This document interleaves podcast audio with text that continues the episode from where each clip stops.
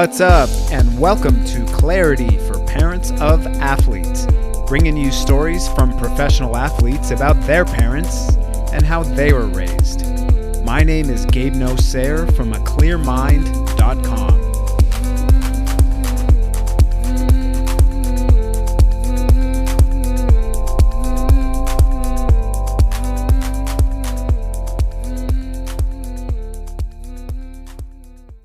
right, and welcome to episode number 45. I hope you're doing well, staying healthy, staying in the present moment, sleeping well, hydrating, eating nutritious whole foods, exercising plentifully, and really, really taking time to keep your body and your spirit as healthy as possible.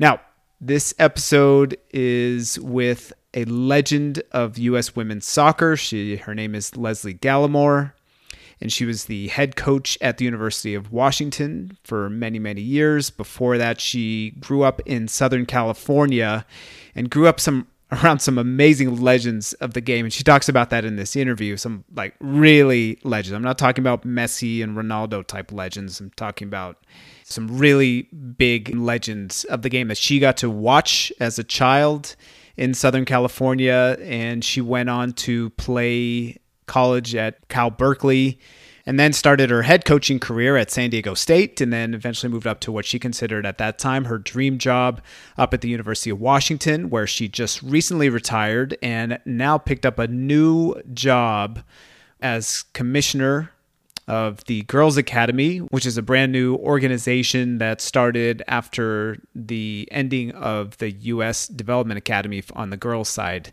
uh, just a few months back. So she talks about that. She talks about the landscape of recruiting and gives you tips on what to do without camps and without some tournaments going on, without showcases. How do you navigate that?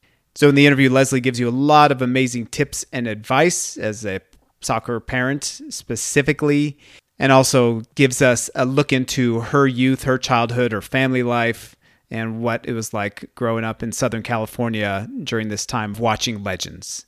Now, as usual, I leave my takeaways at the end of the episode, so after I sign off with Lesle, just stay tuned for a couple more minutes and I tie in some of the biggest pieces that struck me the most from this interview. All right, enjoy. All right, Lesle, thanks so much for your time today. You're in the hotbed of COVID right now up in Seattle. What's your experience been like the last couple months? Yeah, it's been interesting. Uh, you know, I, I, came back from the under 20 women's uh, CONCACAF qualifiers from Dominican Republic straight to Florida, where I did an A license, and it got cut short by about a half a day because people were panicked about getting out on flights and getting home. And it was pretty much a shut in from March through June. And uh, then I, I, did I did take a flight down to see my mom for her 81st birthday at the beginning of June, and but for the most part, I've been here. Um, you know, COVID was one thing, and then it kind of you know this was a hotbed originally, and then I thought our, our state did a pretty good job of controlling our numbers, and people shut down pretty quickly. Um, the Black Lives Matters protests were also uh, huge here, and still continue to be pretty huge and, and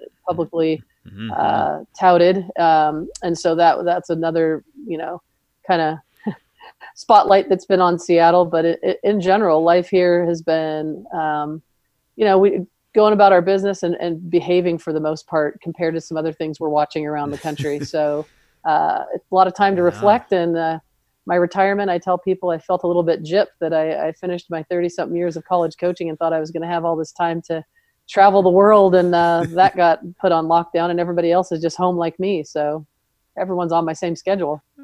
Yeah, I'm sure it's probably been an adjustment because you're so busy coaching and or you were at least at the college level and then in other things as well with coaching education and mm-hmm. everything else that you had going on. It must be a totally foreign experience for you to be in one place for so long. Yeah, it's uh, it's been strange. This is uh, definitely the least amount I've I've flown or traveled uh, in, in my adult life. It's uh, it has been a little bit strange. You think my room yeah. and my, my, room in my house would be cleaner and just up to speed? I, I, I did hit it hard on the gardening early on, uh, but uh, that's also kind of started to wane. And now uh, the the computer screen and grading A license candidate assignments and uh, doing some different podcasts. And uh, now with this new job that I've taken on recently, I've uh, it started to ramp up again. So oh, so much for leisure. Yeah. Well, I hope you enjoyed the slower pace at least for a little while, and uh, that your garden looks nice. Yeah. You know, I'm sure it's getting plenty of rain up there in Seattle as well. So. Yeah, enough. Yeah. So, you know, I definitely want to get to your new job, your new role in soccer, but I want to go backward in time for a little bit and get to know you, the the young Lesle Gallimore. Mm-hmm. What was she like? Where did she grow up? What was her family like? What did what sports did she play? Uh-huh. Yeah, well, that's not a short story, but I will. Uh, I'll try to. I'll try to. I'll try to summarize for you pretty quickly. I grew up in uh, Southern California in Redondo Beach, and I have three brothers, two older brothers and a younger brother. And uh, my parents split when I was fairly young, so I have a single mother who, to this day, still at 81, works full time in uh, hospital administration. She's a she's oh, a wow. she's a warrior, yeah. Um, and so I, I kind of learned my work ethic from my mom. Um, we were really fortunate that my grandmother was able to take care of us while my mom worked. So I have the, you know, I, again, I tell people this all the time. I'm starting just now at my age to connect the dots on how I ended up being me. But um, I have had a lot of strong women in my life that have shown me just through their love and their care and their kindness and their, their work ethic, um, just, just sort of how to be. And, and that's sort of been the, the fabric of, of how I grew up. Um, the athletic side of me, I will credit to fending off three brothers from fight fights and while my mom was at work and maybe my grandma was busy doing laundry and dishes and cleaning up after us i don't know but um, i uh, i definitely can can credit my mom was a pretty good athlete actually but i can credit a lot of my uh, athletic ability just out of self-defense trying, trying, to survive in a household with three boys. And yeah. um, you know there were often times i'd call my mom at work and say that you know they're picking on me again. They're coming after me. And she'd say just pick up the the largest thing you can find and just swing it at them until I can get home. And I, okay, that's a shock that I wasn't a tennis player or a baseball player I, I did a lot of swinging. Um, but uh, I, I did, uh, I was able to um, find the sport of soccer, um, not at, at, the youngest age of, of, you know, how kids are now, but um, we just played a lot. I went to the beach a lot. I surfed a lot. I, you know, swam a lot. I, we were just kind of outdoorsy kids. And, because we grew up in Southern California the weather was nice enough year round to be able to do that.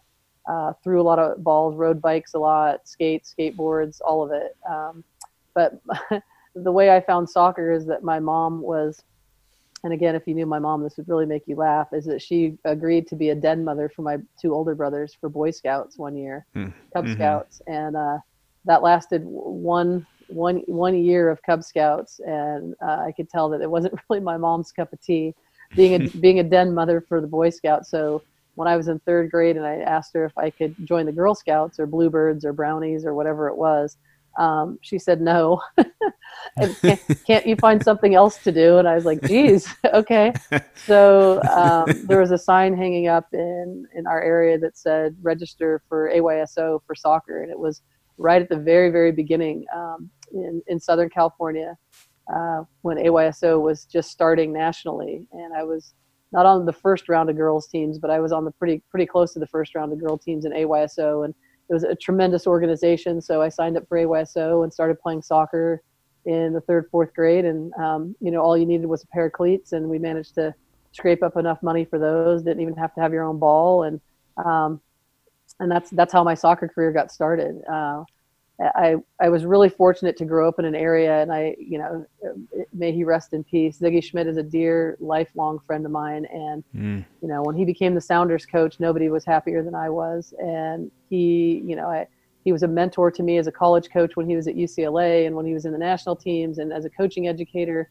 Uh, he's just a, a person that uh, literally and figuratively loomed very large in my life. And his dad, his dad Fritz and his brother Roland is my age. His dad Fritz um, had a lot to do with soccer in the South Bay, which is you know Redondo Beach in the area in Torrance where we grew up, and uh, and so I was already um, in the 70s in a in a very soccer rich part of the country. The NASL was going strong. We had um, the LA Aztecs, and we saw the likes of Pele and George Best and uh, oh, Johan wow. and Johan Cruyff come through our town, and I was able to be a ball girl at those games and Oh wow! A lot of those players ended up staying, you know, in the country after the league folded and became coaches themselves. And I worked camps with uh, the likes of Bobby McAlinden and Brian Boswell was a British guy who ended up being my youth coach from the age of 13 through 19. I played on the same team for the same coach, and uh, and so I just, you know, uh, I I was born into something very very fortunate when it came to soccer as a girl especially, and um, and that's kind of where it all started for me, and it was. Uh, it, it just didn't end. You know, I was able to play at a, a pretty high level as a youth player. Uh, college was never something I really thought about as far as soccer was concerned, and I ended up uh, just going to school near home at UC Irvine, where there was no soccer program, but I was young enough to play one more year on my club team, and I got recruited um, off my club team at night. There, I was 17 at the time, uh, but I was a freshman in college, and I said, "Well, I'm already in school," and, and some of the schools, Santa Clara being one, and Cal Berkeley being the other, said, "Well, you can transfer. You know, we do have a team or club sport, but we're getting varsity status, and we need uh, we need to get this thing off the ground." So I went to Cal with uh, five or six of my teammates from my youth club, and I was the club president my freshman year, and uh, the rest is a little bit history. But I enjoyed a, a great playing career at Cal that turned into an accidental coaching career that turned into a life career.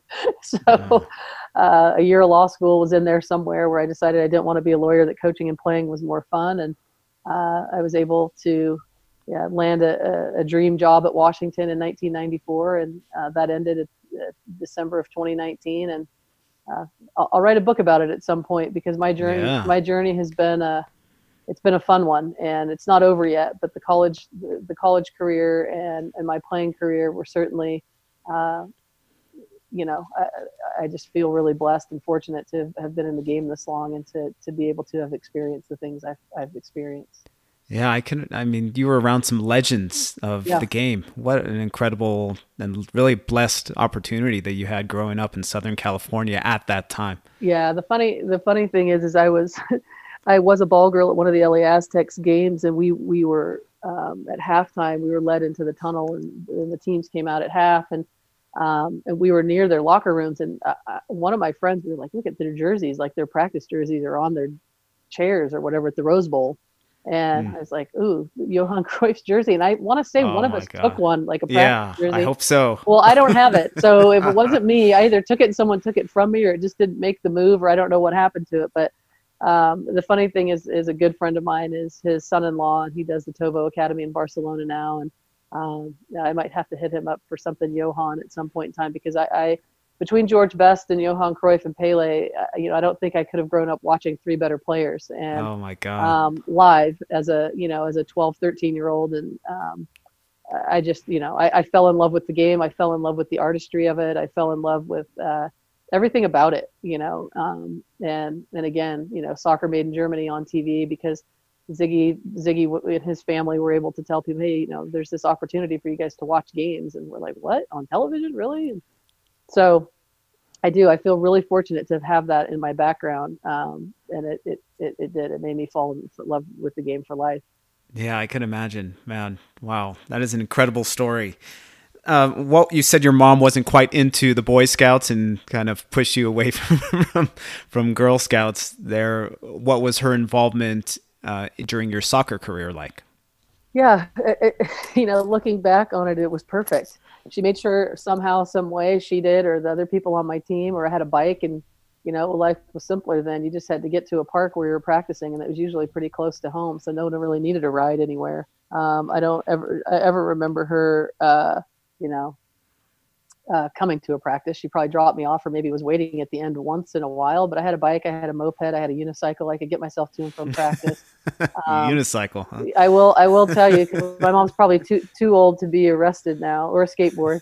Uh, my mom's probably too old to be thrown in prison now. But I will say that age 14, my mom finally. I had a moped as an eighth grade graduation present, so I got a moped when I was probably 13 or 14 so i had a little motorized way to get around to do the job i, I worked at a couple different places uh, marie callender's hot dog on a stick um, mm. i could get to my jobs i could get to soccer practice on my moped but when i was a freshman or almost a sophomore in high school because i was young for my grade um, i was 17 when i graduated from high school is i my mom finally threw the car keys at me and said it, she would never do this to my brothers because they lacked any kind of brain cells or responsibility. but she threw me the car keys to her Fiat X19 stick shift and said, "Here, take the car, only for work and soccer practice and back. And if you crash or hurt anybody, um, I'll go to jail. So my life will be. I'm like, okay. So I did drive No illegally. pressure. I did drive illegally on and off for about a year before I took driver's ed and got my driver's permit. Wow. Um, yeah, but in general, uh, my mom was a fan. You know, she loved coming to games when she could get off work early enough to come to high school games. She did um, on the weekends. She, you know, and then she started dragging my her three sisters, my aunts, out to games to come and watch. And uh, you know, she just she she loved watching me play. I think she was proud of me, and I always knew she was proud of me. Uh, she would never comment on anything. More, you know, that wasn't your best game. It would hurt me to my core.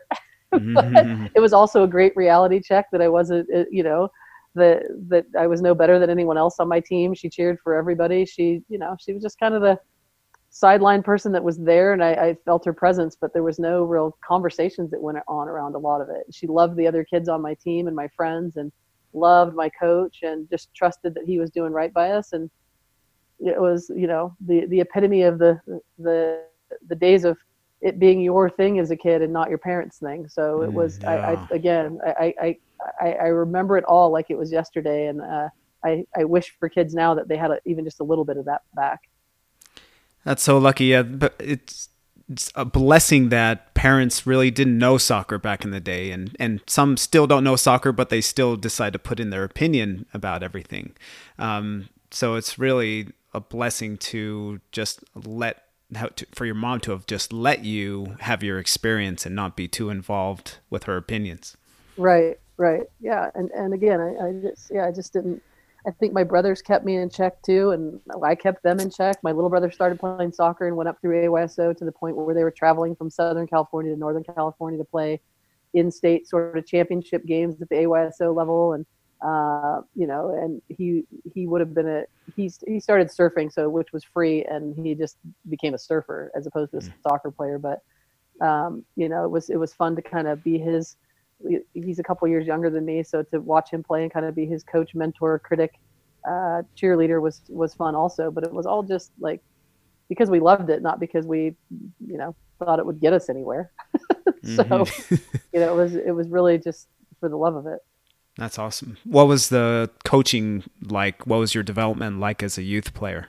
Yeah, it was. Um, that's something that I've thought back on a lot, and I will, you know, as I as I kind of go into the twilight here, I will think more about that because I, I do think I'll write a book about it at some point, and it'll be this will be included in the book. Is that um, my my knowledge of the game, and uh, this is not from a you know an arrogant standpoint of what I know about it, but just how I see it and what I, I was exposed to when I was younger. I talked a lot about the NASL players and um, being a fan of watching the sport as well as playing it, but uh, I remember going to practice with our, our club team again. You know, once I went from being an AYSO player, I don't remember ton about AYSO coaching. I just remember playing. I don't remember being taught about positions or you know formations or whatever. It was just all about dribbling and passing and trying to score goals and having fun. And then when we when I joined a club team going into my freshman year of high school, I think I want I played eighth grade on, um, and I, I remember just small sided games being huge at our practices.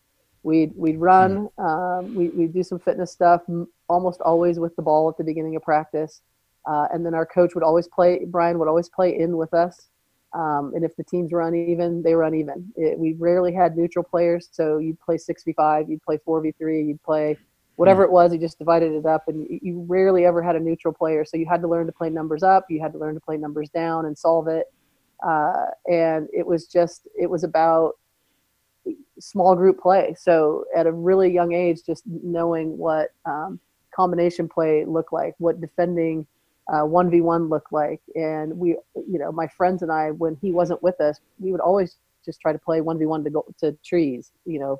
Whatever the, the nearest marker was okay we were at the beach bring a ball down to the beach play. We'll put a stick in the sand here a stick in the sand there one of our flip-flops here one of our flip-flops there. And we'll play, you know, we'll play to five, one v one to the sandal or whatever. And um, we just loved it. And so I just remember a lot of small sided stuff, not a lot of big group tactics. Uh, we had some incredible players on our team that went on to great careers, including Carin Jennings Gabarra, who I played with as a youth player, uh, who went on to win the first golden ball at the World Cup in China in 91. Um, I, I had to defend against her for years. Um, she went to college at Santa Barbara. I went to school at Cal, and she's probably one of the best 1v1 artists as a female that I've ever watched. Unique, mm. as, as unique as Pele in a, in a, um, in, in female form. And, wow. uh, and so just, you know, all the small parts of the game that you could put onto the big field and translate. So once, once we started, you know, competing at the regional level in our first year at nationals as a youth club, uh, I think we were way ahead of where some other girls teams were as far as just sort of our innate ability to understand tactics and and and sort of study the I was a I was a defender most of the time. I started out as a central midfielder, then I ended up as a sweeper, so to speak. Um, I loved Franz Beckenbauer. I loved the way he played. Um, mm. I was I was more technical than you would ever imagine any center back to be. So I, I loved to dribble out of the back. Um, by the time I got to college and I played center back, I was probably second or third in assists every year just by my, my wow. passing ability. Um, I was second or third in goals scored because of my ability on restarts. Uh, and, and then I moved to outside back in the national team pool and I played right back for quite a bit. Um, but I just think being able to study the game from the back and, and understand sort of composure and patience is something that developed in my game over time based on kind of what I was seeing when I was watching high level men's games. Mm. Um, so I, I just feel really fortunate. The practice was fun. I never remember dreading a practice, ever. That's that's great. Yeah, and you got to observe a lot of high level talent, and you know when you just watch, uh, you learn so much, especially at that level. Now you mentioned that you felt your group in Southern California was more advanced than others when you went to regionals and nationals. What do you feel like the difference was um, I, I just I, I, think that we had uh, and and again there were some pockets in the country. I think Texas was one. Uh, the Northeast, Massachusetts, Connecticut was probably another uh, pocket. Not very many teams in the South. Obviously, uh, you know the University of North Carolina, but most of their players at the time were coming from Texas and Washington. um, mm so the West, and you know, Washington was another hotbed. I felt uh, we, we, came up against them in regionals quite a bit. Colorado sort of was starting to emerge, but Southern California, even more so than Northern California, was a hotbed. And um, and so you know the, the, way the games looked would be, uh, I, I think, more refined passing, more refined team play and movement. Um, more ability for players to sort of interchange and the types of goals we would score. It wasn't just sort of run and gun or you know play very direct. It was uh, it just seemed more organized. Um, yeah, it, it, was just you know there was just a, a, a, little bit about it until you got to the very top to nationals that was. Uh, it, it was hard to sort of put your finger on. You know, one of the teams even in our own area in Torrance that we struggled with was because they were just so much more physical than us, either taller, mm. bigger, stronger, hit harder, fouled more. um, but but that was something that we learned through technique to, and skill and, and combination play to sort of o- overcome as well. So uh, I just remember it being just I mean thinking about it makes me smile. It was a blast. Yeah, those Southern California teams, my the last club team I coached, we definitely struggled mostly with them and they just have there's so much competition and so like it, every game is like a state championship game i imagine at the higher levels of southern california mm-hmm. yeah yeah it was yeah and i mean you still look now it's the player pool there is, is pretty silly um, and it's there's a lot of kids obviously there's a lot more parity around the country now but back in the day you used to see um, large number of kids in the youth national teams uh, from Southern mm-hmm. California alone. Not again, not just Northern California, but Southern California specifically uh, on the boys and the girls side. Pretty big player pool down there. Yeah, and that weather doesn't hurt either to be able to play year round. So no, doesn't hurt. so you know, you went to Cal, did really well as a defender over there, and you said you accidentally got into coaching. What what was the accident? Well, I, I I was kind of thrust into as a youth player as well as a college player into leadership positions, um, just as a as a player coach, kind of. You know, when I was I had played. On, I mentioned I played on the same club team from the time I was 13 till I was uh, 18 or 19, and or 18, and my coach is he got married during that time. They were having a baby. uh, late in my career, I was injured, and we were at a tournament in Las Vegas. I think it was regionals, and his wife went into labor, and he doesn't like to fly, so he had to drive home, and uh, we had games, and so he put me in charge of the games, and wow. uh, that was daunting. Um, yeah. and and fun at the same time, and you know, and I, I tended to sort of just because I was the one person that was on the team the entire six or seven years, me and maybe a couple of others, uh, I just kind of grew into this leadership position. Well, when I got to Cal, I mentioned that we were a club team still, or I kind of got pushed into being the president of the soccer club at Cal, and we had to fight for uh, varsity status. I had to be the go-between between the club director and the athletic director.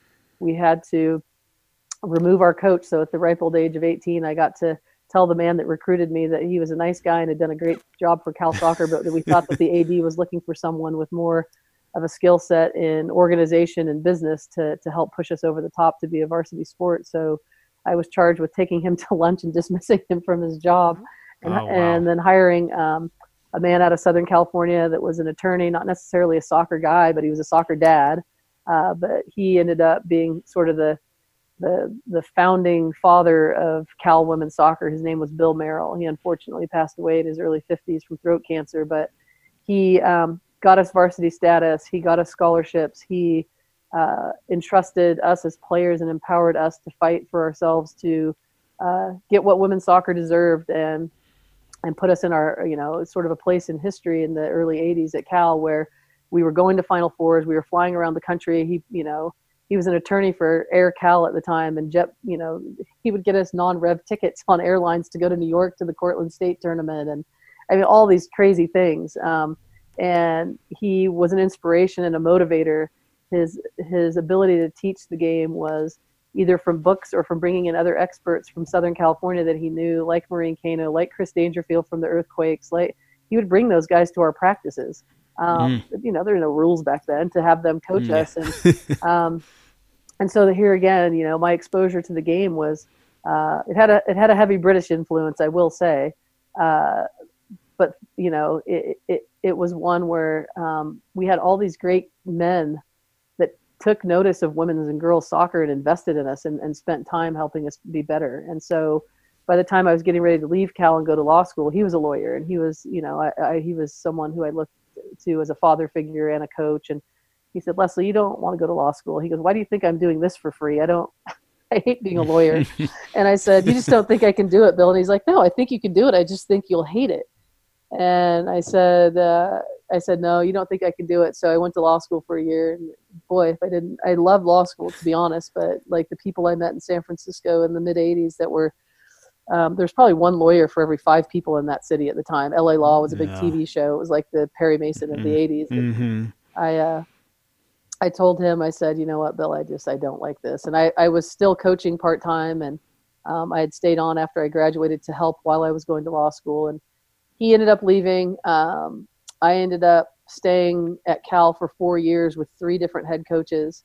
And Bill came back at the end of my um, assistant coaching position at time and I coached with him for one last year and then jobs started opening up and I, I thought and I was playing at a pretty high level still and, and still trying to I was in the national B team and I was still trying to make the national team and playing amateur soccer and loving it and uh, and able to coach and so Irvine, Arkansas, San Diego State, a bunch of different jobs started opening and people started calling me and I'm like, wow, I could have my own team and and I just decided to break from Cal and I took the San Diego State job because it was closer to home and my family and I thought it would be a great opportunity with not a lot of pressure. They it was kind of a part-time job when they hired me and by the time I showed up in August it was a full-time job.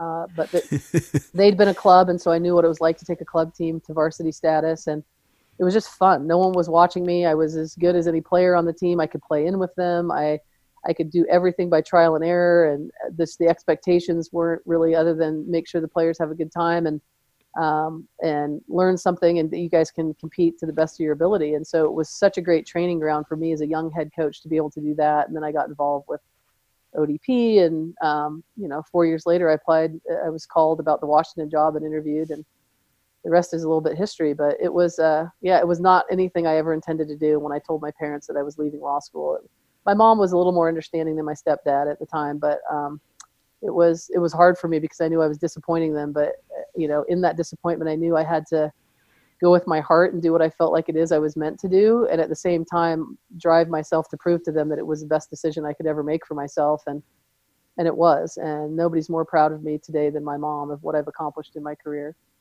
Hmm. What kind of values did your mom try and instill in you when you were a child?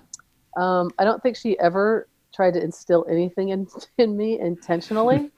uh, I, I think my mom was so busy trying to raise four hellions that um, it was just about putting food on the plate. And uh, you know, my my grandmother, may she rest in peace, died at 59, and that was probably you know seven or eight years after uh, my mom remarried and uh, my stepdad lived with us, and we were old enough to take care of ourselves, and she didn't really live with us during the week anymore. But my mom insists that we drove her to an early grave, um, jokingly, of course. But um, looking back, so. might might have been the case. But I think my mom was working as hard as she could to make ends meet, and I had a um, you know, a family of aunts and uncles and, and mostly aunts and my grandparents um, and cousins around us. We, we just grew up as a family and everyone was just trying to make ends meet. Nobody was um, rolling in the dough and able to do everything and anything that they wanted. But it was it was just kind of the simple life of you you know you you were in activities that you could afford and you you know my mom made sure that we were signed up for things and stayed busy so that she you know didn't have to worry about where we were and uh, when she was at work and either my grandma was watching us or we were teenagers and able to either play soccer in the summer and make sure we went to school and I, I think the biggest thing my mom unintentionally showed me was just unconditional love and making sure that whatever it is I wanted to do, that it was something that made me happy. And if I was going to do it, to try my hardest and be the best that, I could, and a work ethic that um, is unparalleled. I mean, my mom has just worked really hard her whole life to to make something of herself, and and so you know she came from nothing, and I you know I I just have admired that my whole life and tried to make sure that whatever she did to give me opportunities when I was younger that I, I, now as an adult make sure that I make the most of any opportunity I'm given. Mm, beautiful.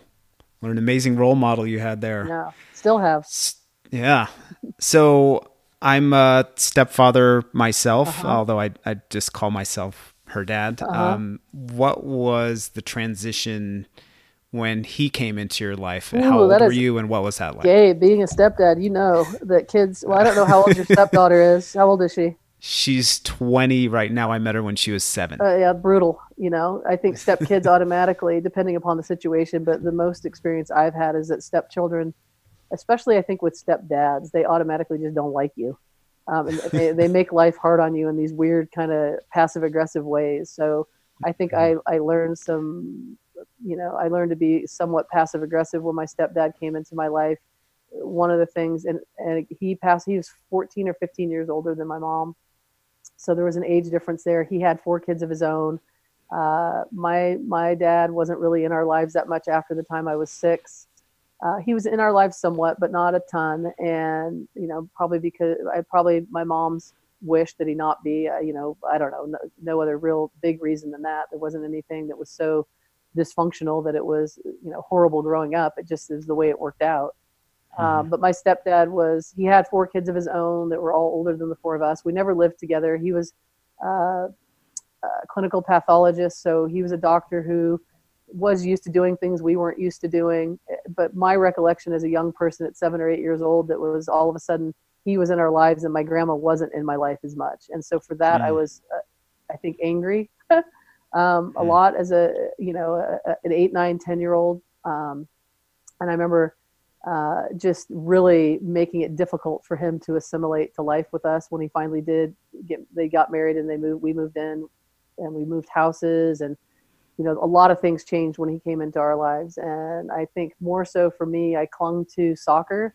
uh, not that it was bad it was just for me it was a lot and um, I think for my brothers it was different. I think you know it was hard for him to be a father to them in some ways, and so they just kind of ran rampant. And I more latched onto soccer and my friends and their families, and I looked to my mom for guidance, and I continued to work hard at the things that I did do. And I looked around and I knew what boundaries were, where sometimes my brothers didn't see them when school or school and behaving were concerned. I, I feel like I could always kind of get to the edge and know what was going over the edge, but um, you know, again, this was mid to late 70s and life was kind of crazy then anyway um, you know mm. it was for you know the sort of the hippie movement and you know everyone was sort of out there it was a post vietnam was kind of a crazy time in america and there were there was a lot i think the divorce rate during that time was extremely high and kids were sort of left with the first you know one parent households or two working parents. And so i, I lived through that. And um, I, I think you know at, at the end of the day my stepdad gave me um, the idea that education and here's a man that had two phds um, that education was very important that um, exposing yourself to different things and trying different things outside of just sports was really important. Uh, that uh, seeing and, and, and traveling different places was important. Soccer was starting to give me that and i saw what he meant. Uh, mm. you know he again i mentioned law school and my oldest stepbrother is a lawyer. I have a stepbrother that's a doctor.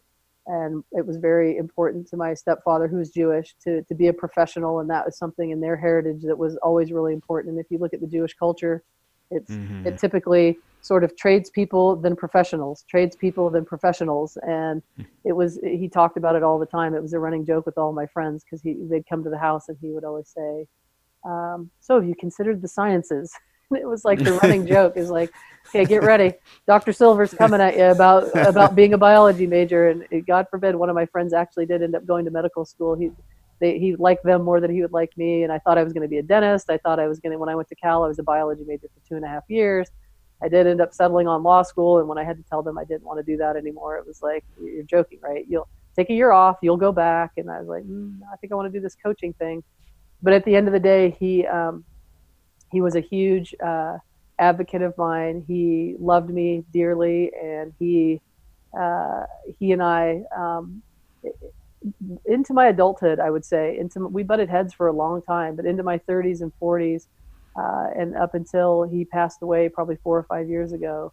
Um, he was just a kind, kind man, and as a, a finally a grown woman, I could see him um, in, in, the light that I probably should have always been seeing him in. Who was someone who was very caring and had my best interest in mind. I learned a lot from him.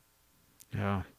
Yeah, it's amazing you don't see that until later. And that same exact thing happened to my daughter. She it took her being out of the house for a couple of years to yeah. realize that was actually that was actually okay. Yeah, that you're an okay person, really... and yeah, and even with your own biological parents. So, you know, I, and I talk about this with the players on my team all the time when I was in as a college coach. Is you know you, you need to grow into being able to make your own decisions and realize that there's things you're going to do that your parents aren't going to agree with but if it makes you happy um, you need to convince them that it makes you happy over time they might not in the mm. moment but they're always going to love you um, mm. and then mm. it's it's your job to to own up to the decisions that you do make and, and you're going to make some bad ones and at the end of the day they're going to be there for you your parents don't stop loving you because you make mistakes um, mm-hmm. and and you just have to the, the earlier you can and the younger you can learn that the better off you're going to be but you, you just have to know that they're always going to love you and they'll particularly love you if they can see that you're happy um, mm-hmm. and, and and lean on them for guidance and support um, don't be so dependent that you that your decisions become their decisions as opposed to your own but um, you know the parent child dynamic it's different for every family but it's it's an interesting one to be sure and um, you know, I saw that up close and personal as a soccer coach uh, all the time.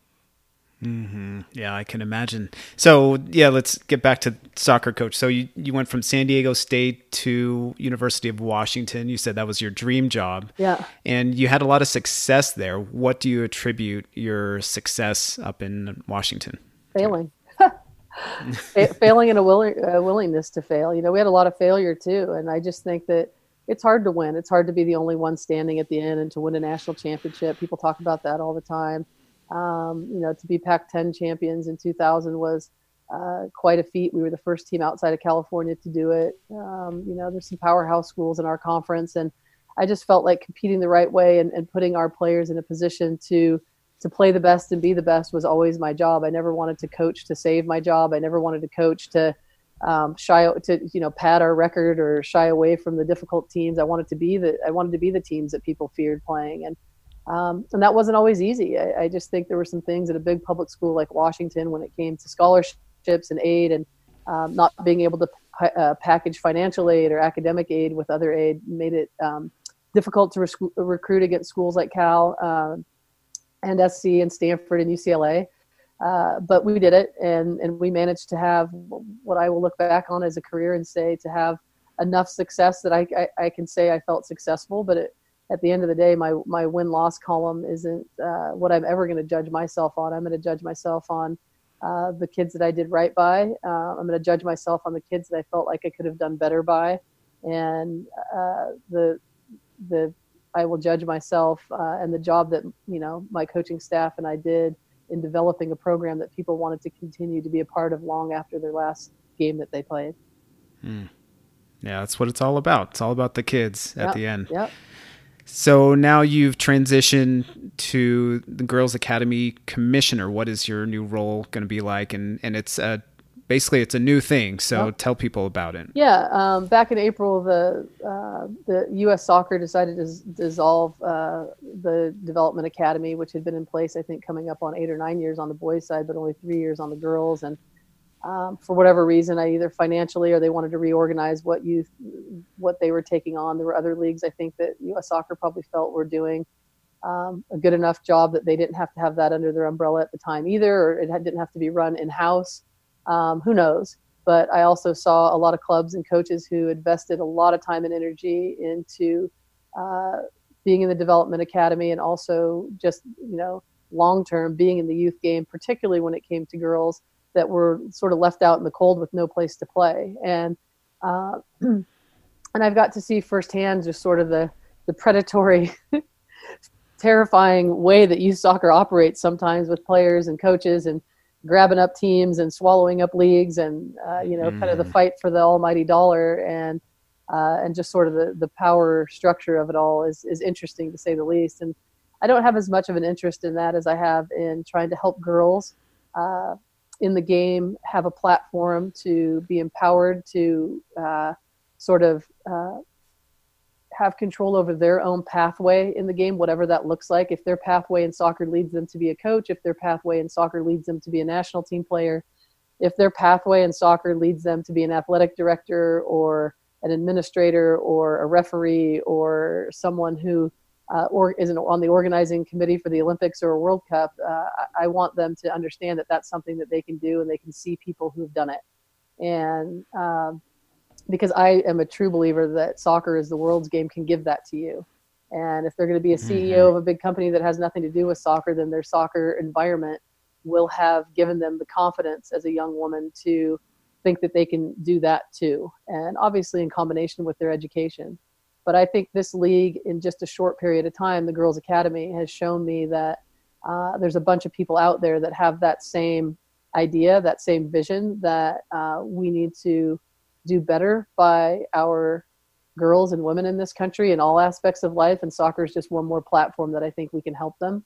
Uh, I I think soccer is again being the world's game is one where all over the world there's story after story in small towns and cities where soccer saves lives and can be something that is inclusive as opposed to divisive. And I think there's no other or better time in this country to fight for gender equality and fight for inclusivity when it comes to children of color, girls of color, mm. uh, and um, yeah, I mean these all sound like big, uh, you know, social things, uh, and you know. I'm in it to help make those things better. Whether I'm going to solve them all or not uh, is, is isn't the question. But am I going to work towards um, having it be a better place for kids to be? 100%. And at the same time, I think we can help those elite players, which are again a small percentage of the kids that end up playing sports. Can we help those elite players achieve their goals if they show the potential and the capability of doing it? We and we certainly are going to. So I think it's just a really exciting and fun thing to to delve into right now at this point in uh, in my life. Um, I have the energy to do it, you know, and, and for me, having a remote job was a little bit of a a box I, I needed to tick for now, at least for the next few years, is to be able to, to stay home and uh, and not pick up and move my location in Seattle um, and, and, be able to mm-hmm. work work from you know here and travel to places and, and do my job well. Uh, and to not be on the field with players and coach was a difficult thing to give up for now. It doesn't mean that I'm giving it up forever. You know, you never say never. Um, the college game mm-hmm. isn't something I'll be a part of again. Uh, but would I like to coach players again on the field? I think I would. Uh, but that you know that's that's a TBD type of thing for me. Um, and I know enough clubs and, and coaches that would let me guest coach if I, I felt like I needed to get the fix of, of being on the field mm-hmm. with players because I do think I, I, I, I will always be, uh, I will first and foremost always be a player at heart, um, but I will always be a coach at heart. Now, do you still play? Uh, no. Well, I have played seven aside at my alumni games at Cal. Hmm. Um, mm. You know, a little bit of one and two touch, break into a jog. I've got a a fair, I've got a significantly bad right knee.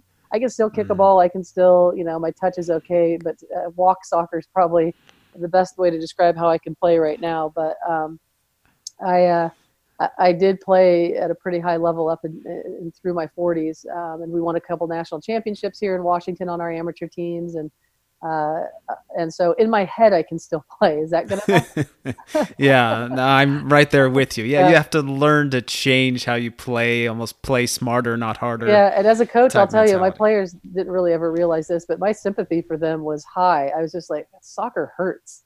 yeah, it is a if you are not fit, it is a physically it is a physically grueling sport. So I would always be like, God, we can't make them run that much more. Like we gotta we gotta ease up on them. And every, my assistants would look at me like, God, you have gotten soft. I'm like, I know. I'm just realizing how painful this game is, or like the tackles in youth soccer. Sometimes I, you know, and I was a center back, and I and defending. I love defending. Um, and I, I, just look at some of these tackles in youth soccer, and I'm like, "Ow, got just no." anyway, um, it's like it's like learning to hate roller coasters when you're older. but uh, yeah, in my head, in my head, I can still play. that's good. Well, that's it's all the mentality. That's the most important thing mm-hmm. right there.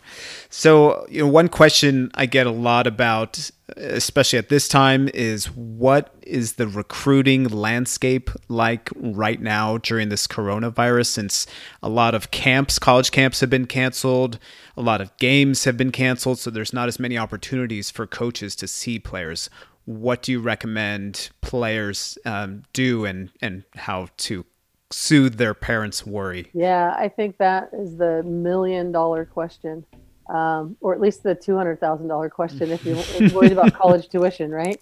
Um, of course. Yeah. So uh, you know, it, it, it's it's one thing to say something, and it's another thing as to what the reality of what happens. You know, at the at the highest levels of Division One college soccer, I would love to say to kids who want to go and play at uh, a big time program and they think they're going to get a scholarship to go play in these in some of these bigger conferences and and whatnot and they feel like nothing's going to be left if they don't say yes right away um, i think there's a reality to that and i already know that there's kids through covid who haven't been seen as players in the last you know five or six months who have not been able to visit college campuses that are committing verbally and saying yes mm-hmm. to to going to schools where they've never been before well, you know, in the last couple years, there's this thing called the transfer portal, and that thing is filled with players who made bad choices. um, mm-hmm. Thousands of, of just Division One female coaches. Um, I don't have access to the portal now, but if I were to ask one of my college friends to go on and look, I guarantee you it's probably over 2,000 kids wow. and um, or women, and and that's just unfortunate in my eyes. And and, and and maybe I'm old school that way in that you know what if you don't like your decision great go somewhere else. But the investment that coaches make in in choosing players um, and, and how much you see the um, sort of the innocence of these kids that think they're going to go be at this one school and academically it's the right fit and soccer it's the right fit and and parents are so relieved and excited that this is going to happen. And then the number of people that it goes sideways for is just sad in my opinion um, mm-hmm. And a lot of that has to do with the process has been sped up too much. The process isn't thorough enough. Um, parents tend to panic that uh, because coaches are pushing a little bit, that it's not going to be there for their kid at the end of the day. And again, I, I understand why they feel like that. Uh, so if I was still a college coach, and I've been on pl- plenty of podcasts with uh, my associate head coach, Amy Griffin, is now a, a club director for the uh, OL Reign here in Seattle, and she's had many college coaches on to do podcasts for her club uh, talking about patience and make sure you look and make sure you ask the right questions and at least do virtual tours of the campus and dig in on the internet to see what the place is like look at what kind of players they have on their team see if you can go back and look at old video of their team playing ask for old video to see that the style fits you. I mean do all the things you can possibly do virtually. Talking on the phone with the coach establishing a rapport and a, a relationship with them um, is really, really important to see if your personalities match and if you think this is going to be somebody that you want to play for. Ask around, um, you know, in your club for kids that have maybe gone to that school or what other people's experience have been. How many transfers have they had in and out? Are people happy there? Uh, mm. And again, the experience is what you're going for. Uh, one team's going to win a national championship. North Carolina's won 22 of them in the time that I've been a coach. So, wow you know, there's only Portland's won two, Santa Clara's won one, Notre Dame's won two. Uh, who else has won two? Stanford. Stanford's won a couple. Yeah, there's only there's only a couple other schools that have won multiple, and there's a few that have won one. And if I had time, I could tell you all of them. But my point being, at the end of the day, one team whole thing. Um, if you want to be the player that goes and tries to make that that program that academically fits you, that you know you're going to have a blast and have a great experience, and you're going to be a big contributor in on and off the field and you're going to have to work hard and it's going to be fun. It should be it, it shouldn't be the means to an end. It should be something that you go and spend this awesome time of your life where um, afterwards you're going to have to hit the real world and, and probably have a job and probably you know be a contributing member of society. College is the place that you have this last bit of freedom where it should be a blast and if soccer gets to be a part of it do your homework to make sure that, that you have the best chances of that happening. And there's so many places where that can be that kids mm-hmm. haven't even thought of. But the peer pressure to, um, and the expense of, of club soccer and youth soccer to try to make it be this one certain thing is, uh, has kind of gone off the rails. And it's really refreshing as a college coach or even as someone in the youth game now where you, you hear these parents who are letting their kids guide the process and supporting them in it. But um, you know, it, it, and and in some people's eyes, making unpopular decisions. So I'm going to wait. Ooh, really? Well, what if? Well, I, I'm going to I'm going to bet on me. I'm going to bet that I'm good enough that I I still am going to have the opportunity to go somewhere where I feel like I'm choosing as opposed to it's choosing me, um, and and I have a say in my own happiness. And and I think it's just a it's a really gray process for a lot of kids. And when parents are not uh, educated on it, or they're you know they're they're either first generation college students that they're sending off to school, or they're parents that don't have any idea how the athletic side of college admissions and, and selecting a school goes. It's, uh, you know, I think if they're paying a lot of money for club soccer, it behooves the clubs to really help educate them on that. It's mm-hmm. not just mm-hmm. up to the college coach. That you know these these parents are investing a lot in club soccer. Clubs have a, uh, I think, a duty to make sure that kids are and parents are being educated on on what the landscape is like. Um, but that's also being proactive. You have to you have to do that education yourself. You can't just wait um, to the end of the day and, and think it's going to work out for you. But it's uh, i don't i don't envy kids. I think it's a, a great thing to be able to say that you're a college athlete and this is what you want to go and do. But it, it certainly seems to have become something that's uh, way more stressful than it should have ever intended that it ever should have become. I it's just it's it's it's crazy how um, negatively emotional recruiting seems to be for a lot of people. Yeah, what do you attribute that to? Um, early early recruiting, the ability to commit early, the ability to, to just you know um, sort of uh, insinuate that there's going to be scholarship money for a kid and just trying to grab kids up in their freshman and sophomore year as opposed to waiting till a little bit later in their high school um, mm-hmm. time. And, and even even now that they've pushed the rules these last couple years to a little bit later, I think it, it, you might see it swing back to being a little bit um, more uh, thorough uh, and and give the kids a little bit more time to figure out what is best for them. Uh, I hope it swings back that way. But the early recruiting and, and this these freshman sophomore commit things, this is and then they're waiting for three years to go somewhere, and then maybe mm-hmm. you know coaches go kind of cold on them because all of a sudden this kid that they've committed isn't as good as they thought they were going to be. Oh yeah, puberty happens, and oh, this is not what she looked like two years ago, and this is not how she played, yeah. and this is not, you know, this and the kid that's a late bloomer that oh my gosh, I didn't even notice this kid two years ago. Look how good she is now. It's just, mm-hmm. it's a guessing game, and and again, it's the relationship piece of it has uh, the amount of time that you have to understand one another as a coaching staff and a player and a family is is limited. So all those things have made it more difficult. It just it, it takes a lot more work now to to get it right mm-hmm. for the player and the coach and the college coach. To be honest, it's a lot of guessing game still. Yeah, and I can imagine sometimes you win, sometimes you lose in oh. that, that guessing game. Yep. So hence the transfer portal. yeah, exactly, exactly. So if what advice do you have for parents who are receiving or players who are receiving this pressure from coaches to commit early? Like, how can they step into their power and say, you know what, I want to wait to make this decision? Because there are some who may only have one or two offers and they just want to snag that up. So, what kind of mm-hmm. advice do you have for them?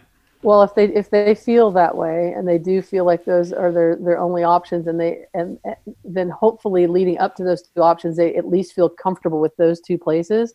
But if they're if they're not sold on them and, and then, then, they should wait. They shouldn't just jump because they have to they have to they sort of have to hedge their bet that they will find something. And um, and, the, and so a lot of times players have to be willing to say i'll walk on. I think i can make your team. Or i you know can i have a, a roster spot at least? Or just wait and reopen their search down the line a little bit. But if, if they get to the point where they're panicked that this is that these two opportunities are the ones they have and they're not going to come, then leading up to that point, you would hope hope that they had done their own research proactively enough to feel comfortable with those choices. So it's the it's the it's the wait too long to know anything about it and then feel like you are just literally throwing a dart at the board and praying that it works out um, mm-hmm. is where you find yourself in a, in a bad spot. And I think that that's where, again, club coaches, high school coaches, helping and being involved in the recruiting process early. Um, again, you know, when a kid's a freshman or a sophomore, they need to start at least thinking about the process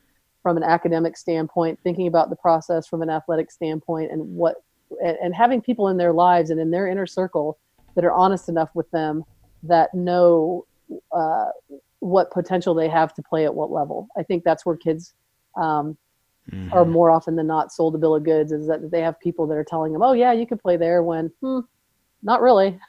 mm-hmm. You know, um, it's and and and that's the thing that I watch the most is that parents and kids don't want to hear that and they think it's um, you know you're not doing your job because you're being honest with them and then they end up a couple years later with you know they've been looking at school X when they should have been looking at the level of school Y a little bit more and they didn't listen and uh, and then they, they do end up kind of unhappy or without opportunities and they think it's someone else's fault so they've got to have a really good self-awareness to and have people mm. in their mm. camp that are willing to have those on, honest conversations like where do you really think i can play what level what schools where should i be looking yeah. and again I, I feel like it's the duty of clubs that are, are have paying customers as kids and and and parents who um, should be able to lean on them for that kind of advice there should be experts in that field at, at the club mm-hmm. level that that understand that and it's not just how many um, how many kids can we put on our website that are playing at top 20 schools it's are you doing right. by every are you doing right by every single kid that's playing in your club if this is their mm. goal yeah that's great advice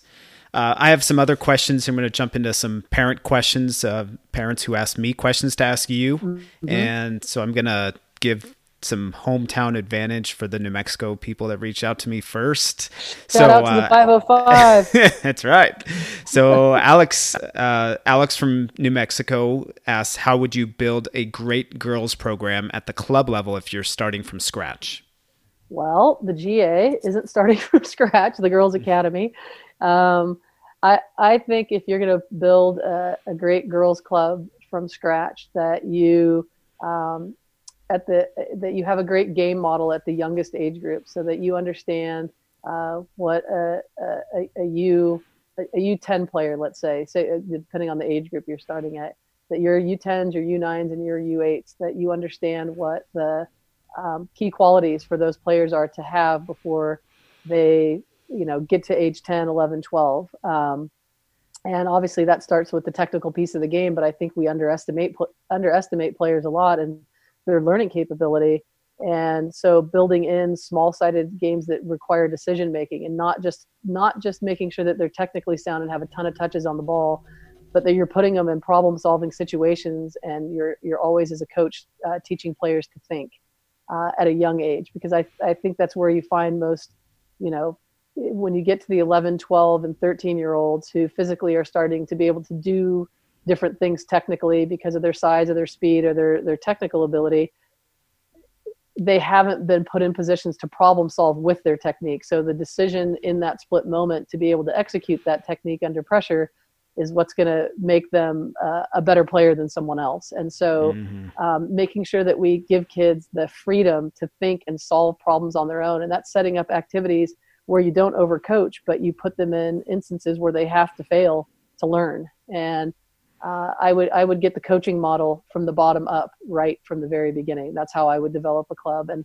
uh, and when when you talk about gender specifically, uh, girls, you know, I think that you know, and, and Heather Dyche is a very good friend of mine, the coach at UNM, and uh, I was around when she and her sister-in-law founded and started the Lead Academy, and uh, the whole premise behind that was no, not just number of touches on the ball in sessions, um, but it wasn't necessarily making it about not not competing, but you weren't on a team. You were there to um, be empowered as an individual player to to to fail and to have a growth mindset on okay, it's a, it, to normalize making mistakes because soccer is a game of mistakes. And I think their methodology and their way of thinking and putting especially young girls who um, tend to be a little bit more meek or don't really um, find themselves in positions very often where you know they they feel like they're empowered to lead themselves or that they can have leadership capabilities that they can find those on the soccer field. Uh, i think that's really really important in in a female environment is to uh, make sure you're you're you're letting young girls understand that it's okay to fail but now what are you going to do with that failure? And Hmm. um, and and and and to have the right people around them to foster it and to really make sure that it fuels them to to improve and to try new things and to not worry about you know what just happened but to move forward to the next thing and grow from it um, mm-hmm. i think those environments tend to be few and far between and uh, you know it's kind of a, a structure that's unstructured and and that you put them in and that you you sort of nurture but i, I think that that's uh, for the female mindset I think we underestimate. I think it's for boys a lot of times too, is that we think that boys mm. want to be yelled at and told, "Hey, you're better than that," or the bravado of it all. I think that I think boys sometimes um, quit sports because they're they're just they're badgered too much, and it doesn't mm-hmm. become fun for them because all they ever hear is what they have what they've done wrong and not what they've done right, and that doing something wrong is the end of it, and they're they're told that it's wrong but not how to fix it, and um, so I just think the psychological aspect of, of how you build your your game model has to be as important as the technical and the tactical piece of it. Mm. Awesome, you're speaking my language. I love it. Yeah.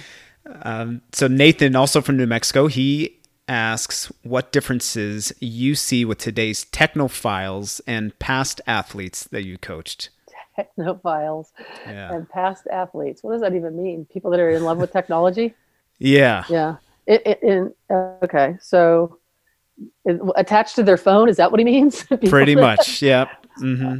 Uh, yeah, I, I think um, you know we all have to we all have to live in the moment and and and, and you know I think there's things that I I left I definitely and you've heard it probably just in how I am and um, and, and my story and my background. I think if I wasn't drawing on my own background, that I would be doing my players a disservice as a coach and and even my coaching candidates if I didn't um, sort of remain true to myself and draw from my past experiences, were which were mainly pre technophilia, if you will.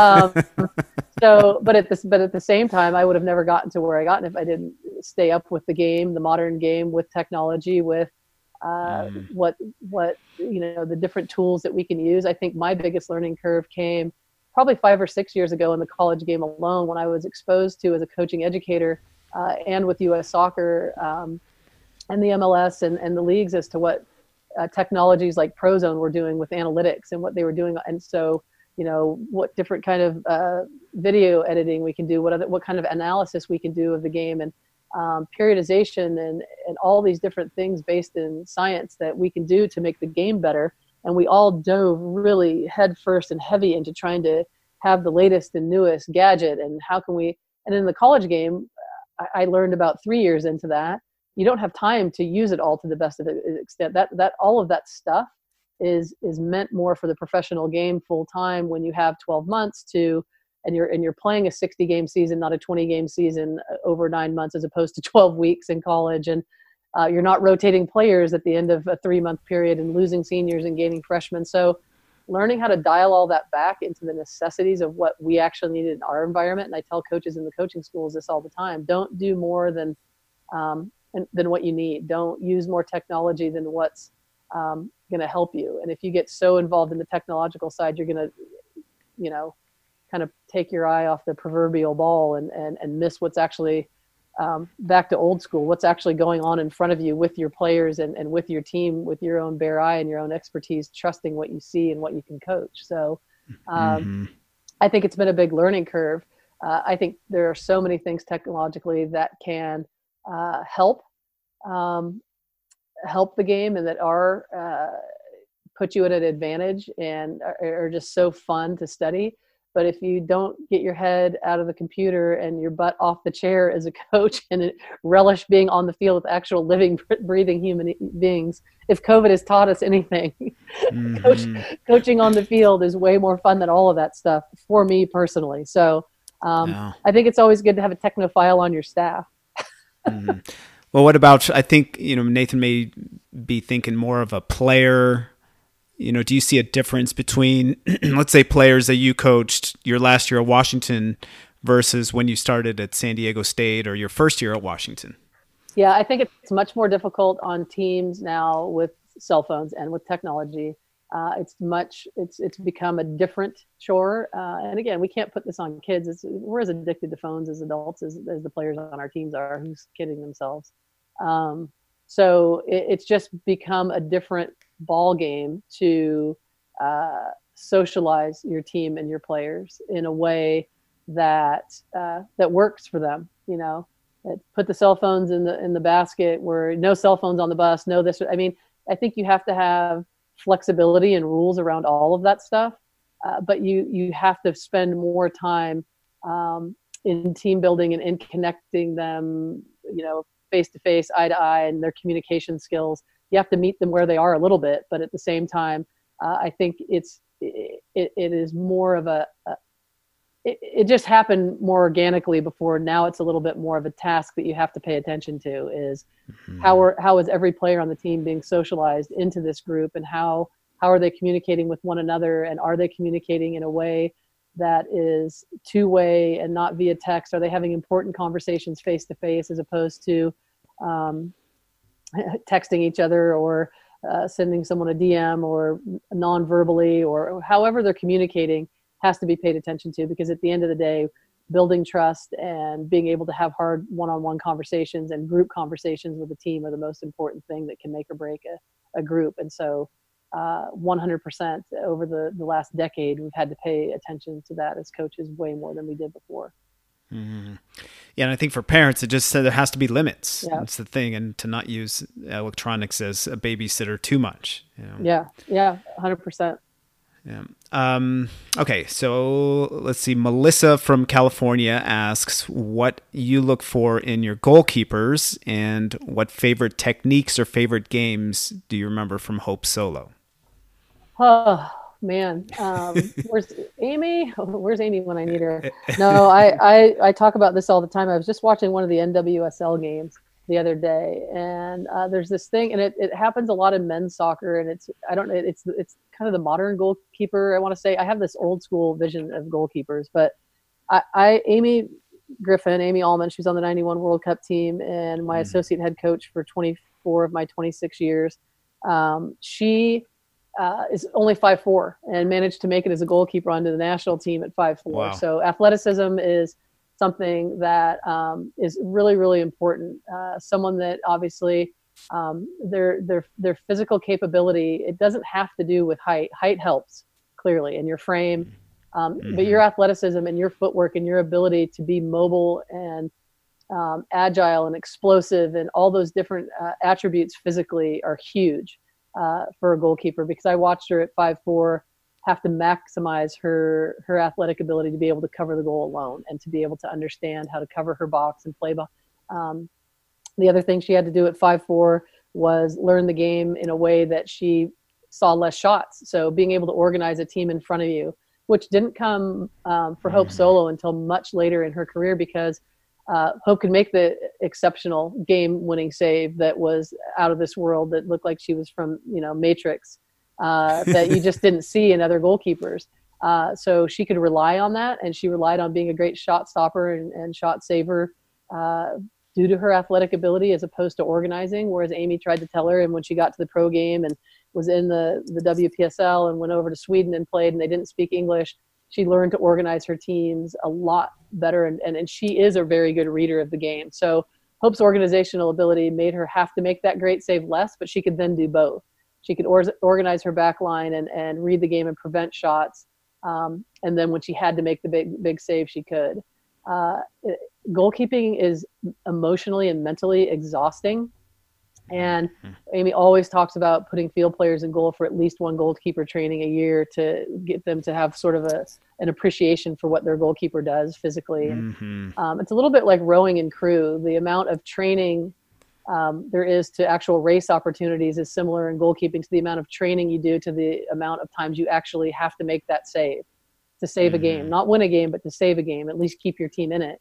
Is uh, it's it that ratio is way um, skewed compared to what it is for a field player. So just understanding the mental fortitude and the attitude that a goalkeeper has to have, and you know, goalkeepers get called crazy all the time for even wanting to put their face in front of a ball um, I got sidetracked a little bit. I was talking about these kick saves. So there, there's one particular technique that I, I can't stand in goalkeeping, and it's the one where uh, they come out and they're cutting down the angle and they make themselves big, and then the shot happens. Instead of going hands and chest to the ball, they put a foot out and make like a hockey save, uh-huh. and it uh-huh. and it works sometimes, but just on sheer geometry, it covers so much less of the goal. And I saw someone get scored on the uh, Amy Rodriguez scored the other day on somebody um, Utah was playing, and I was like, and she went with her foot and she made herself like it just didn't cover it. And, and I've seen Amy make that save seven thousand times, and it was chest to the ball, feet to the far post. You cover so much more. You just make yourself big, and I've seen it hit her way more often than not.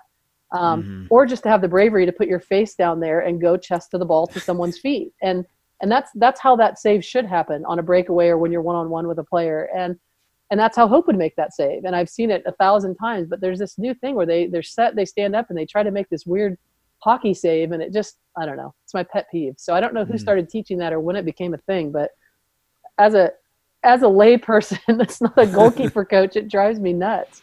Um, yeah. Hope in the penalty kicks. Brazil versus Germany in the World Cup in 2011 was one of my the highlights as a coach and a friend and a person for me with her um, that she could actually see and hear Amy and I in that huge crowd uh, during those penalty kicks. Mm. Um, and, uh, you know, it was just, it was a special, special moment. Uh, we won the Pac 10 championship in 2010. Uh, Hope was our goalkeeper at Washington, and there were, there were some saves she made that year, uh, particularly two saves against Stanford, against Marcia Wallace, against, uh, who was the other one against? Maybe Marcy Ward. I don't remember, but she made some saves in that game that um, were otherworldly. One where I put my head down, I said, oh, she almost had it, and Amy's hitting me on the shoulder on the bench.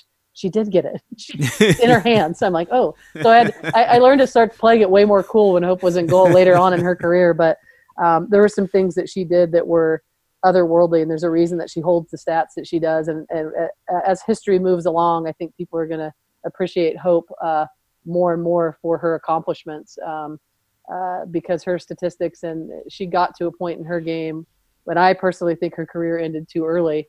But she got to a point in her game where um, it's just going to be really tough for anybody to match. Mm-hmm. Yeah, she's incredible. Yeah. So just go with uh, one or two more here. Tristan from Alabama says, "What advice do you have for young players who don't have a girls' academy or high level platform in their market?" Yeah. Um, that's a great question, and part of my thing with the GA is to look at the map and and and look at these states and people that have been sort of um, area code or zip code uh, deficient uh, when it comes to to these leagues, and they've been either overlooked or haven't had the ac- uh, access or uh, ability to to, to join. Um, I, I think that uh, there are there are plenty of opportunities for players. At the end of the day, it's on the player. If you're good enough, someone will find you. Um, you know, it's Bethany Balcer from the OL Reign right now, who played in a tiny club in Michigan and went to an NAIA school and then became the rookie of the year in the league last year for a professional woman. Uh, mm. And so, a lot of times, it's how you make your own opportunities. And so, uh, it, it's less about trying to get on the team that wins the most or the team that you feel is going to show at the showcase the most. It's the it, it's honing your own skills and continuing to put yourself um, in a position to be your best. And I, I always feel that it's not the amount of money you plop down or the crest that you're wearing or the league you belong to. It's it's what you personally do to to go after what it is you want in the game. And um, so I, I think that as again, when you talk about club players as paying customers, I think players in their own pathway have to make sure that they are uh, players, not parents. Uh, parents can support, but players should be adamant about um, about their own development. And if they don't feel like they are uh, you know learning the things they should learn how do they how do they how do they learn them? Is it going out on their own? Is it um, finding camps or other ways to put themselves in different environments where they can be exposed to something different? Is it on their own where people aren't watching going and playing with with boys because it's quicker faster and they have to make better decisions and then they do rise to the top on their own, own club team that maybe someone hasn't noticed before? There's plenty of outlier stories in the game of soccer where uh, I think those are the great stories where where people's pathway hasn't been the pathway that other people think is the best way, and um, so I, I, think it's it's a personal journey that that kids have to realize they they need to take responsibility for if they want to get where they want to go. Mm-hmm. Yeah, for sure. Where there's a will, there's a way. Uh, and I Tristan, be- if you're that. yeah, if Tristan, if you're listening to this, uh, check out the episode I did with Jay DeMerit he literally went to Europe and was knocking on doors of clubs just to get trials and eventually made it to Watford in the uh, English Premier League. So, yeah, definitely where there's a will, there's a way. There is. And, and we talk a lot of times, it's sort of a cliche, but we talk about, you know, are you a soccer player or just someone who plays soccer? And if it's, if it is in you and it is something that you have a deep burning passion for, uh, you're going to find a way. And it's, it's a game where, size doesn't matter. it, mm-hmm. You know, you could be short, you could be tall, you could be like it, like soccer really is a game for everybody, and um, and and you can you can you can find a way uh, if you've got the passion to to forge your own path and. At, you know, you, you have to have the ability at some point in time to reach the highest levels, but it, you know, go down trying is my yeah. is always my thing. If you love it that much, um, go down trying, and and that's yeah. that's on you, not on someone else. Absolutely, great advice. So, what kind of advice? Final question here: What kind of advice would you have for parents who are raising athletes today? Uh, teach them ownership. Yeah, you're raising athletes. Teach teach them ownership. Teach them balance as much as you can in the the weird world of structured youth sports.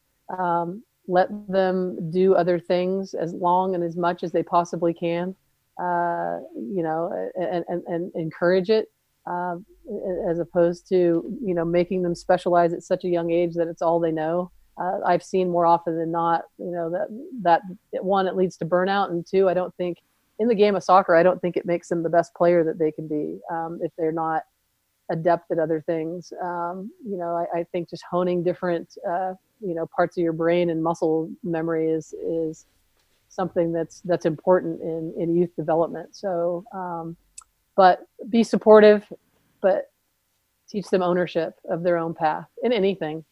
I think that's uh, you know as i'm a parent and I, I think it's the it's the hardest thing to do is to is to stand back and watch your kids fail because you feel like it's an extension of you but it's the best mm-hmm. lesson you can teach them is to teach them how to how to use failure as as fuel for for better and um, and just you know you'll have your own little sad moment in the closet by yourself and then come back out, come back out and put on a good face for them uh, but right. but let them pick themselves up and, and go for it again and just you know be their be their biggest fan but let it be theirs mm, beautiful amazing advice there. Lesle, thank you so much for your time today.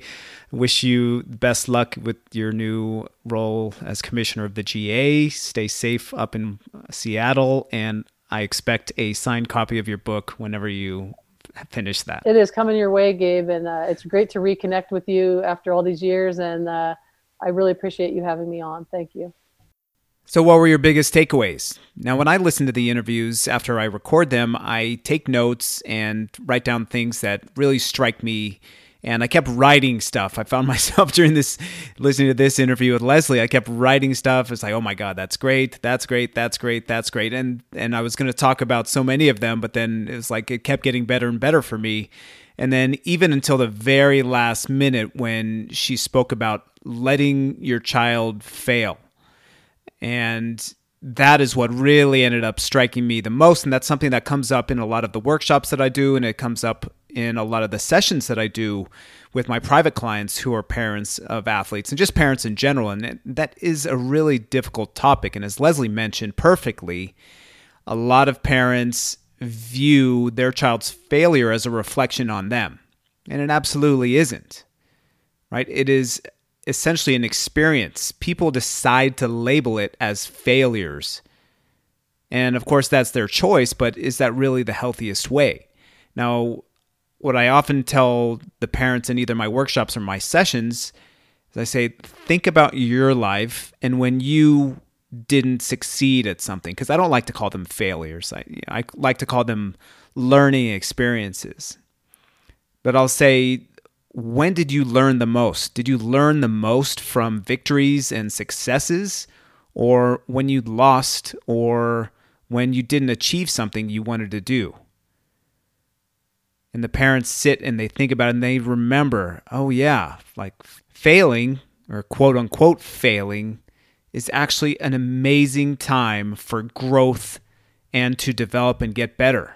I know from my personal life that when I didn't achieve something, I learned the most from it and I was really driven to actually try and conquer what I didn't achieve and what I wanted to achieve. It gave me the extra motivational push if it was really that important to me. Some things just aren't. And it's the same, I'm sure that went for you and the same for your child. And the same thing goes for me as a coach, and I'm sure Lesle as well. My teams got better when we actually lost games because I was able to look and say, okay, where do we need to get stronger? And then you fix the issue or issues, and then your team ends up getting stronger. So a lot of parents don't feel comfortable with their child, quote unquote, failing. And again, they usually do that because it, they feel as if it's a reflection on them and their parenting. And in my work, and I've talked about this in several of my other episodes, our stress levels, any kind of negative emotion that we're having, any shame, any doubt, any fear comes from three different possibilities either feeling as if we have a lack of control feeling as if we lack or could lack security, like job, health, housing, other material objects, or a fear of not having approval. And when we start to compare ourselves, that fear is enhanced. When we start to compare our children to other children, that fear is enhanced. And when we start to compare our parenting to other parents, our fear is enhanced when we start to compare ourselves to this ideal image we have of ourselves, then the fear is enhanced as well, along with a lot of other uncomfortable emotions. So, really, in order to counter that, it is important to essentially throw away this idea that we need to seek approval in from other people, from outside sources. All the approval you need is already inside of you. Everything else is just a thought, a belief, an illusion that other people's approval of us makes us complete and makes us happy. And it's just absolutely not true. It's a complete illusion. It's the outside in illusion that outside sources complete us, make us feel whole, when it's really our thinking that does. And that is the inside out reality. And that's something that I always like to work with with my clients and I love doing it. I love pointing in that direction. As always, I'm happy to help you do it as well. You can always reach out to me, Gabe at a clearmind.com, or go to my website, aclearmind.com.